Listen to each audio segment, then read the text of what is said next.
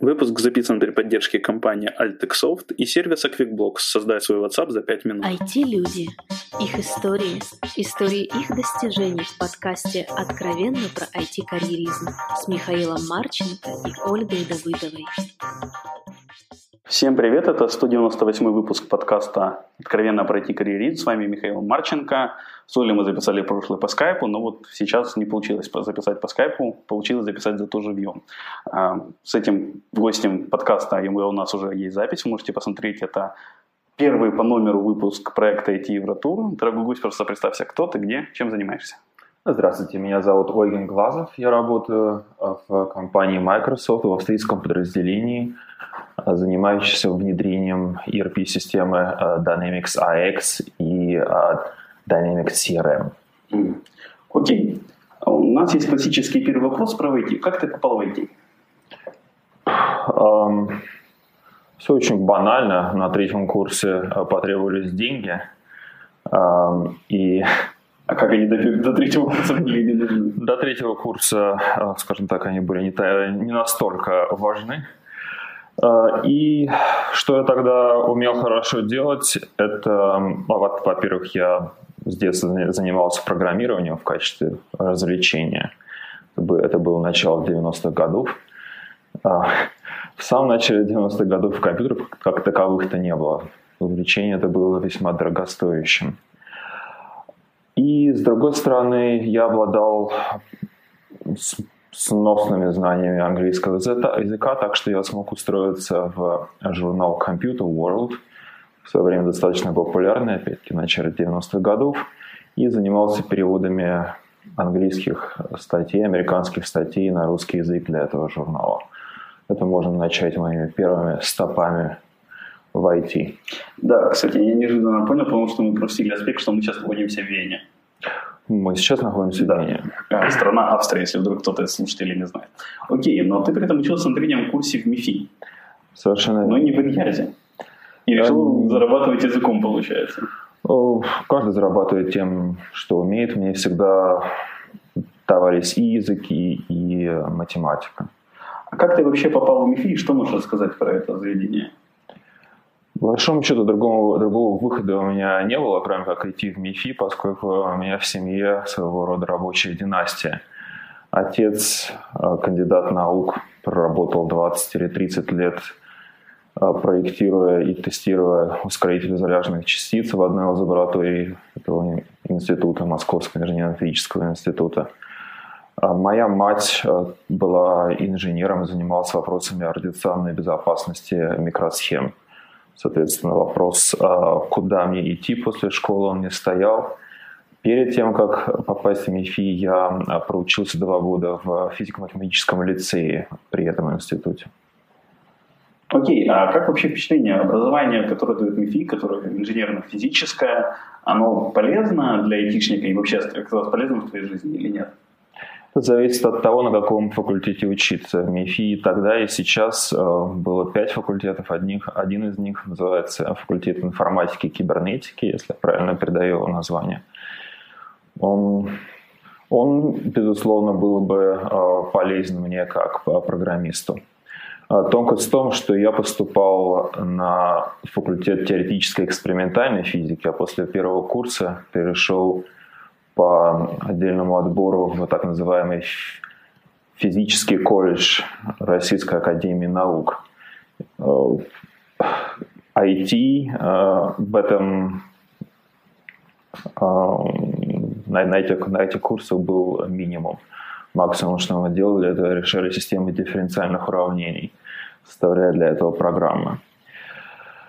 Э, в результате образование в МИФИ э, не помогло мне, э, не улучшило мои шансы на рынке труда и нисколько не помогло в моей э, будущей профессии. Если бы с самого начала пошел на факультет кибернетики, я думаю, дело сложилось бы для меня лучше. Преподаватели, профессора МИФИ в ответ на это обычно отвечают – что наш институт учит людей думать. Научен? Мне кажется, нет. Меня научила думать э, скорее э, школа, а главным образом физико-тематический лицей. Я не думаю, что э, сам институт что-то кардинальное из- изменил в этом. Окей, а как двигалась твоя дальнейшая карьера? Компьютер World, я все же не могу сказать, что это прям айтишная карьера, да? То есть это скорее журналистская или переводческая? А, а тут уже интересно, поскольку Мое следующее постоянное место работы, на которое я перешел на полную ставку после окончания института, являлась компания Columbus IT Partner, до сих пор существующая, успешно работающая в Москве. Ее сфера деятельности была как раз внедрение ERP-систем, системы управления предприятием. Тогда, в 1997 году, это была система Concord XL датской компании Damgard – Потом они начали внедрять систему Аксапта, которая нынче э, куплена и поддерживается уже на протяжении последних 10 лет компанией Microsoft. И моя первая должность в этой компании э, была э, технический писатель, что позволило мне задействовать те навыки, которые я получил при работе в журнале Computer World – и приблизиться на один шаг к тому, чем я хотел тогда заниматься, а это, собственно, программирование, профессиональное программирование. Что я и сделал, э, отработав два или полтора года сначала техническим писателем, по сути, переводчиком. Я сначала переквалифицировался в тестировщики и аналитики, ставил задачи, отрабатывал э, функциональные дизайны – а после этого перешел ну, непосредственно в программирование, а, выучив внутренний язык, на котором пишет в Dynamics AX самостоятельно, в свободное от работы время. А потом на третий год работы в этой компании я уже начал занимать ведущие позиции среди разработчиков для Dynamics AX. И там где-то ты уже начал задумываться о переезде в Австрию, насколько я понимаю. И насколько помню, к слову. Да, э, ситуация была э, интересная. Как раз в 2003 году, это на моем четвертом году работы э, в этой организации, сначала нас приобрела компания Navision Damgord, тогда объединенная, а после этого не прошло 9 месяцев, как всю компанию Navision поглотила Microsoft, и мы стали частью подразделения Microsoft Business Solutions – в это же время я наблюдал, как мои э, бывшие коллеги по институту э, эффективно эмигрировали за границу. В общем, не секрет, что как тогда, так и сейчас Россия не была хорошей площадкой для ученых, тем менее физиков. Соответственно, все, кто мог, отправлялись Финляндию, Швейцарию, Германию. Я задался вопросом, чем, собственно говоря, я хуже. И что было бы интересно изучить хотя бы один язык в в данном случае немецкий. Плюс само звучание языка мне всегда нравилось. И в 2002 году я поставил себе задачу съездить, посмотреть, а, оценить, насколько я способен работать в совершенно чуждой среде, выучить язык, и построить карьеру в другой стране. Хотя в то время, по большому счету, я о карьере не задумывался, я скорее предполагал, что проведу э, за границей два или три года, а потом вернусь назад. Я подошел к этому как проекту э, и начал учить немецкий язык самостоятельно, потом с э, частным преподавателем. Даже купил себе спутниковую тарелку, чтобы смотреть немецкие каналы. Те самые немецкие каналы. Те самые? Э, это какие? Ну, есть такой стереотип, что самые известные немецкие фильмы – это порнофильмы. Собственно, те а. самые немецкие каналы, я имею в виду ну, я думаю, тебе понятно, какие каналы я имею в виду. А, если есть такие каналы, то они, наверное, не бесплатные. Так что нет, не те самые, другие. То, что смотрит на немецкий рабочий класс. Окей, уйдем от этой темы.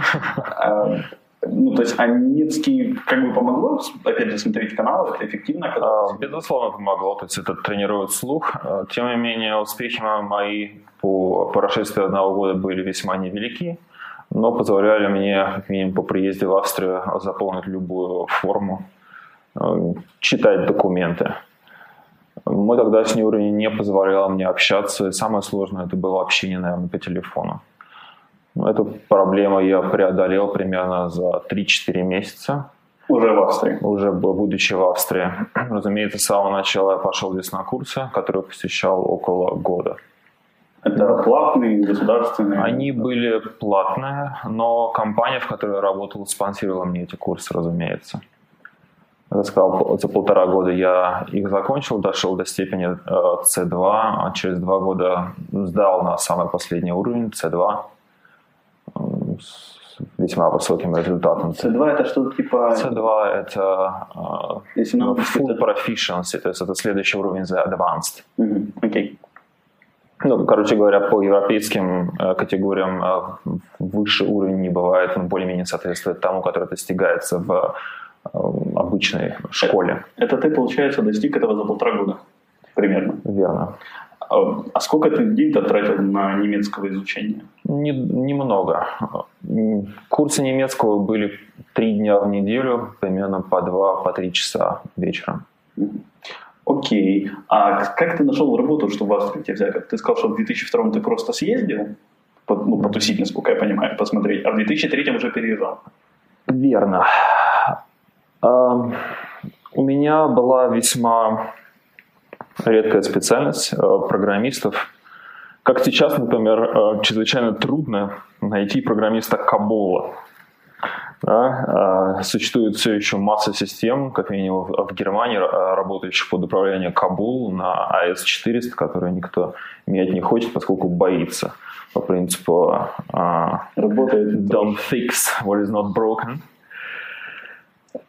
У меня была аналогичная ситуация, несмотря на то, что Э, язык к Кабулу не имеет никакого отношения, но это весьма редкая специальность. Э, все умеют писать на C, C++ или Java. Мало кто знает э, внутренние структуры данных в ERP-системе.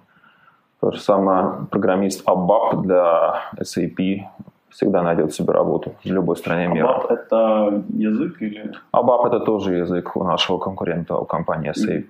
Mm. Для Dynamics AX язык называется X++.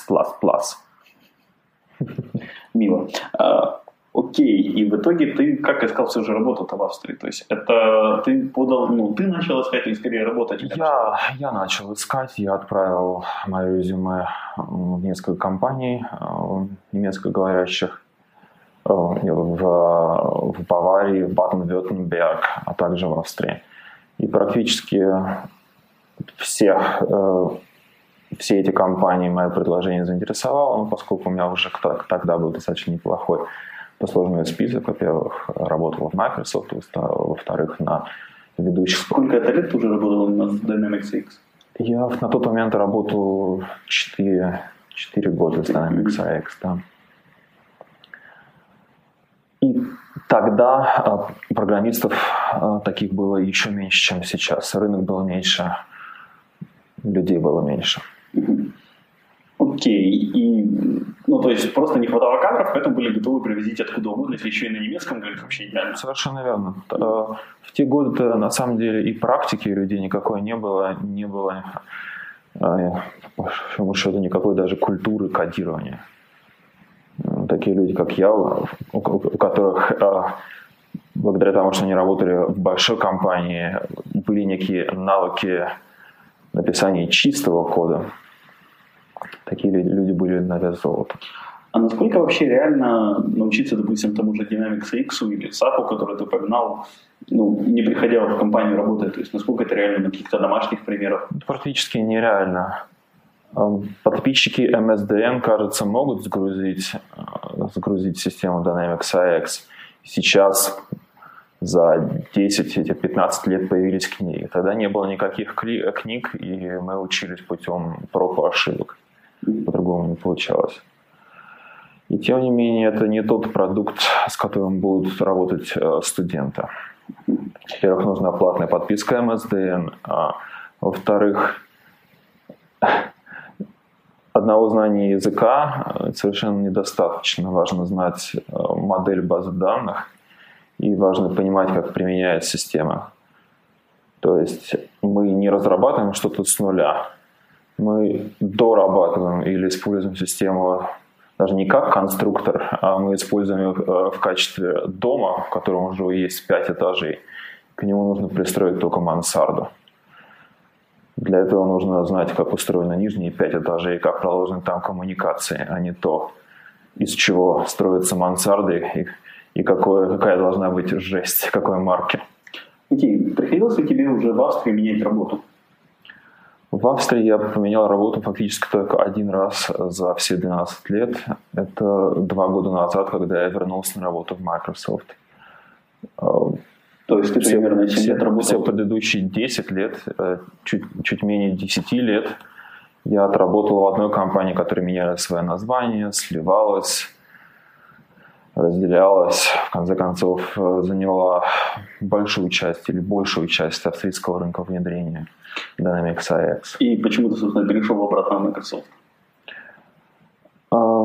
Я понял, что в компании, пусть даже в которой 120 человек – мои карьерные возможности исчерпаны. И какая у тебя должность тогда была?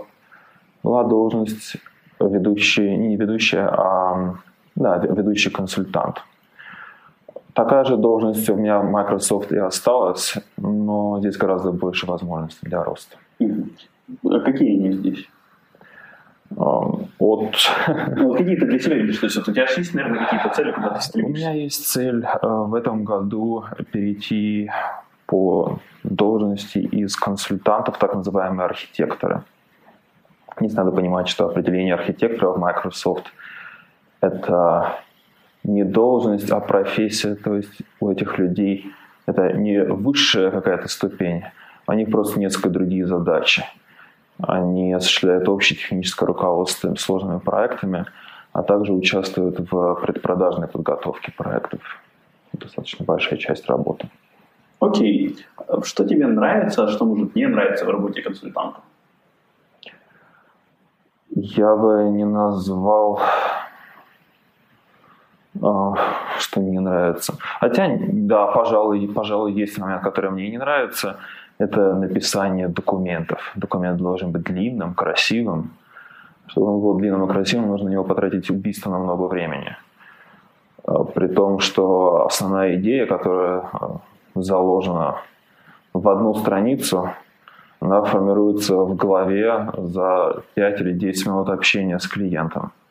А то, чтобы выложить ее на бумаге, на бумагу, на красивом английском или на красивом немецком языке, языке уходит невероятно много времени. А шаблоны в этом не помогают? Ну, в том и заключается работа консультанта, чтобы сделать проект – некое уникальное, уникальный продукт для клиента. Естественно, мы стараемся использовать имеющиеся заготовки, но в конечном итоге каждый документ уникален. И сколько тебе документов в среднем в день можешь сказать? Я понимаю, что это средняя температура по палате писать и каким объемом? Ну, например, Весь январь я провел за написанием функциональных дизайнов для одной швейцарской компании. Общая длина того, что получилось, составляет около 50 страниц.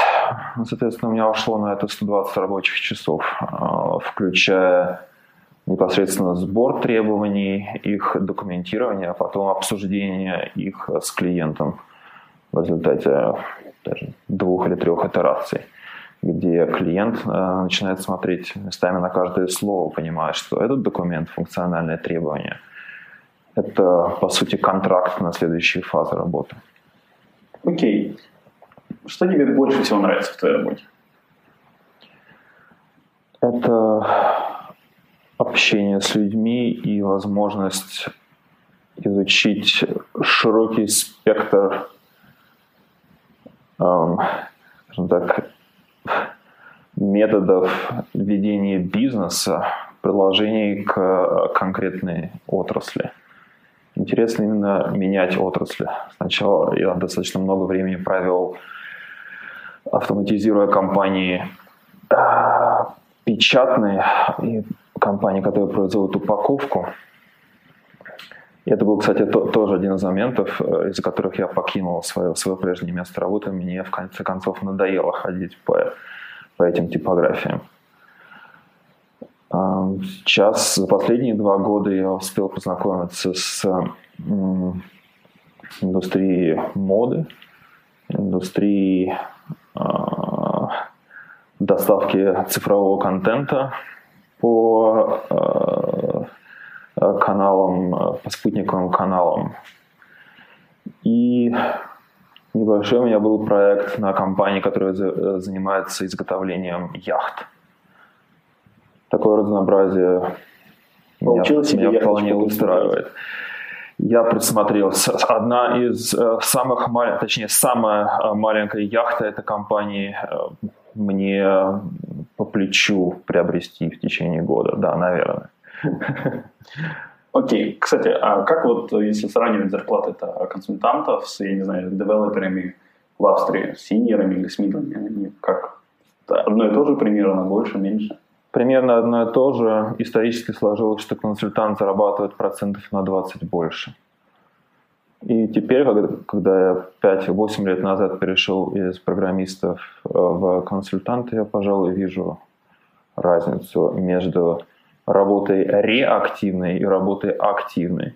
Где реактивная работа – это программирование по заранее готовым спецификациям, по э, требованиям, а активная работа – это общение и генерация этих требований после общения с клиентом.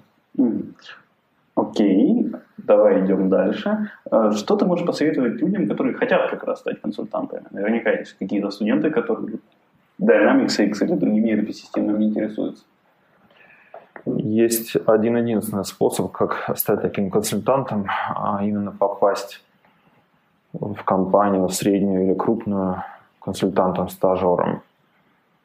Все активно берут стажеров для того, чтобы им стать желательно образование Wirtschaftsинформатик или, как это называется?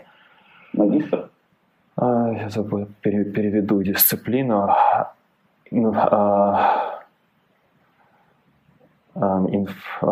Informational Economics – или что-то вроде этого информационная экономика или информационная система поддержки экономической деятельности.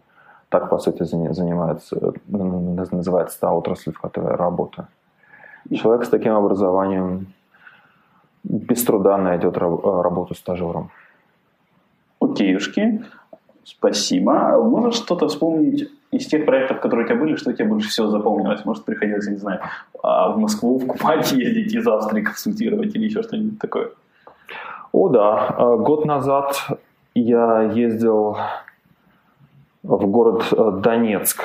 Последний раз это было в феврале, где мы э, продвигали нашу систему для внедрения на одном из э, сталелитейных комбинатов Донецкой области. Это было в феврале. А последний раз, когда нас пригласили туда приехать, это было в мае. А в июне, как известно, уже не было аэропорта, куда прилетать. К э, лету или к осени прошлого года все заказы, которые раньше были отдавались сталелитейным заводам в Донецкой, в Донецкой области – уже переведены на другие комбинаты, на зарубежные комбинаты этого холдинга, Польшу и Венгрию. По большому счету у нас уже как полгода нет клиента, которому продавать. Было интересно сравнение до и после. Окей, а, давай тогда пойдем дальше. А, если я правильно помню по твоему LinkedIn, ты состоишь в нескольких венских организациях так как у тебя были названия LinkedIn не прописаны на немецком, я, собственно, толком ничего не понял, mm. в чем ты участвуешь. Да, а, одно общество, в котором я состою, называется Österreichischer Alpenverein или Австрийское альпийское общество. Оно насчитывает в Австрии несколько сот членов, имеет э, давние традиции, был едва ли не первым альпийским обществом в Европе и занимается рекламой и поддержкой туризма в, в Альпах, в данном случае в, австрийских, поддержкой тех э, путей или троп, которыми спешены здешние горы, а также образование, э, специальные курсы для начинающих альпинистов, начинающих лыжников или просто людей, которые любят сходить погулять. А давно ты увлекаешься лыжами, альпинизмом? В лыжах мои успехи э, малы, а альпинизмом я занимаюсь, пожалуй, с 2004 года. С каждым годом я поднимался все выше, выше, выше. Хотелось идти дальше и дальше. В этом году я, наверное, попробую осилить одну из гор э, в окрестностях Монблана, тем более, что там у нас недалеко проект в Швейцарии. Пытаюсь этим воспользоваться. На сам Монблан, наверное, зайти не удастся. Во-первых, это опасно, если нужно идти в, э, в связке, которую еще неизвестно, смогу ли я найти. А с другой стороны, на этой горе слишком много желающих. Иногда, чтобы достигнуть вершины, нужно выстраиваться в очередь. Забавный мир альпинизма. Вот а сколько лет ты этим увлекаешься уже? Я, по-моему, Получается, почти 9, 8, а то и 10 То есть как, практически как приехал. Да, кажется, я начал этим заниматься с 2004-2005 года, да, 10 лет. Что такого классного в альпинизме, что 10 лет, и, кстати, дорогое ли это удовольствие? Um, как сказать, э, первоначально... Чтобы первый раз выйти в горы, вам, вам нужна только майка и, э, пожалуй, ботинки. Это будет стоить недорого, недорого 200, 200 евро. Если вам нужно полный комплект альпинистского снаряжения для того, чтобы подняться выше 3000, э, ну, это уже до 800 евро сноса. Я думал дороже, если честно. А это аренда или покупка? А, можно евро? арендовать. Нет, это покупка, конечно. Покупка. Угу. Окей. А, хорошо. А у тебя есть еще несколько местных сертификатов и очень много сертификатов от Microsoft. Насколько они вообще нужны сотруднику Microsoft иметь сертификаты от Microsoft?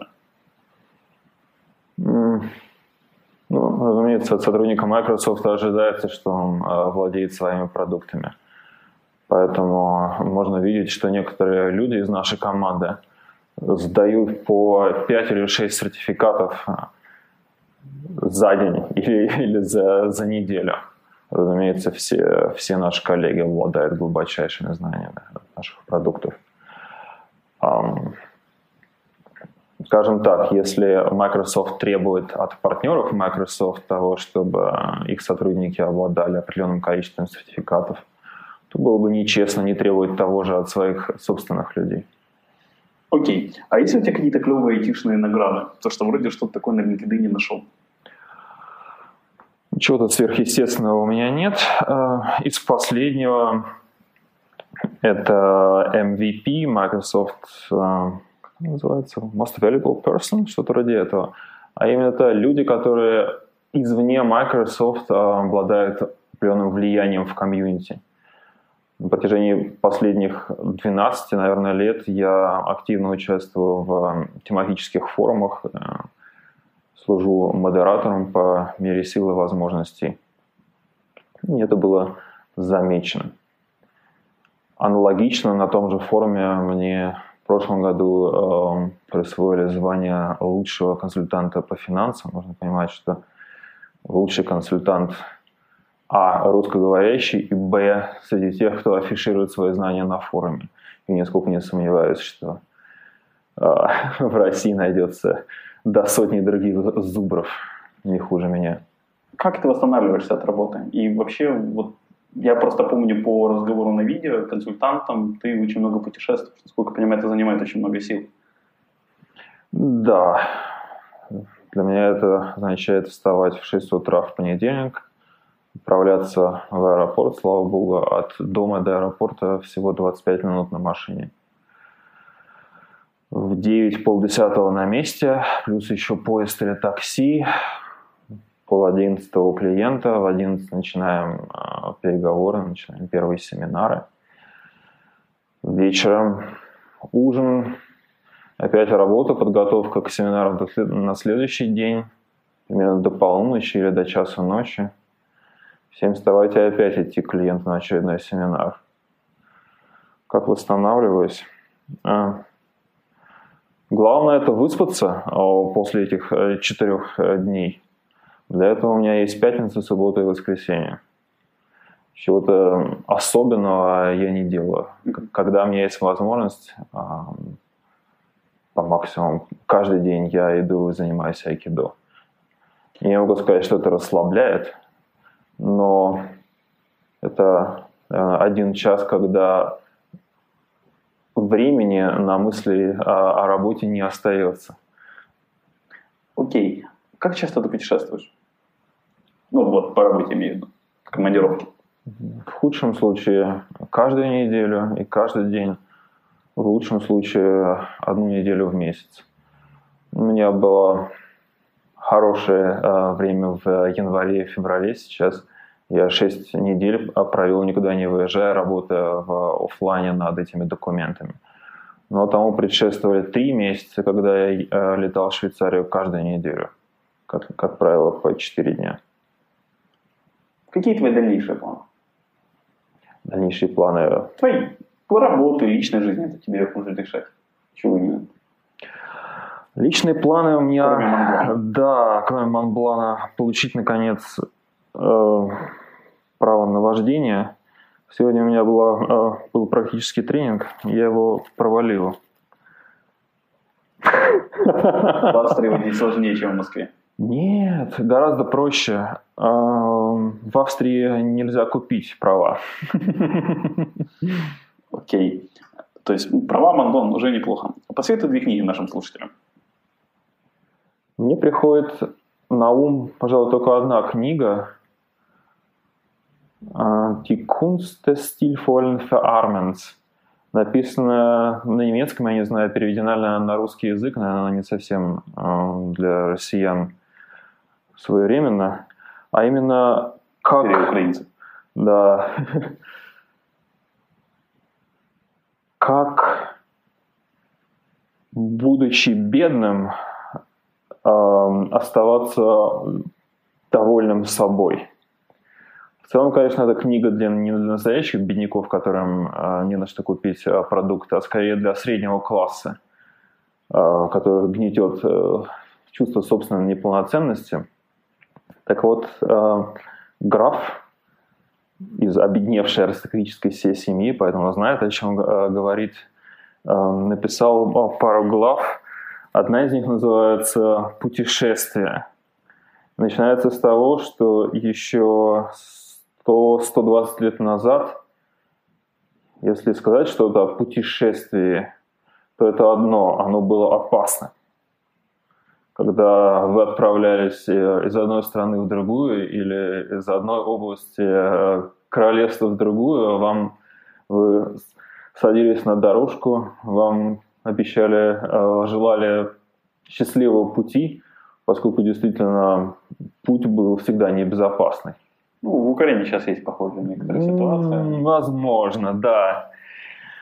А, а сейчас, с 60-х годов, весь средний класс в Европе, в Украине, в России принял образ, который скорее был свойственен э, лондонским дэнди конца XIX века. Они знали, куда тратить деньги, э, проводили время или годы даже в путешествиях на, на, на краях земли или за рисованием Альп, собиранием бабочек. Справедливо граф заметил, что в этих выездах в 20-этажные отели и в этих пляжах, заполненными э, людьми до границ битком, нет ничего полезного для здоровья, для души. Для души точно, для здоровья вполне может быть солнце, все же море. Пусть и перенасыщенное. Окей. А вторая книга? А вторая книга мне не приходит на ум. Нет, пожалуй, вторую книгу я сейчас слезом не посоветую. Окей. И напоследок пожелай что-то хорошее нашим слушателям.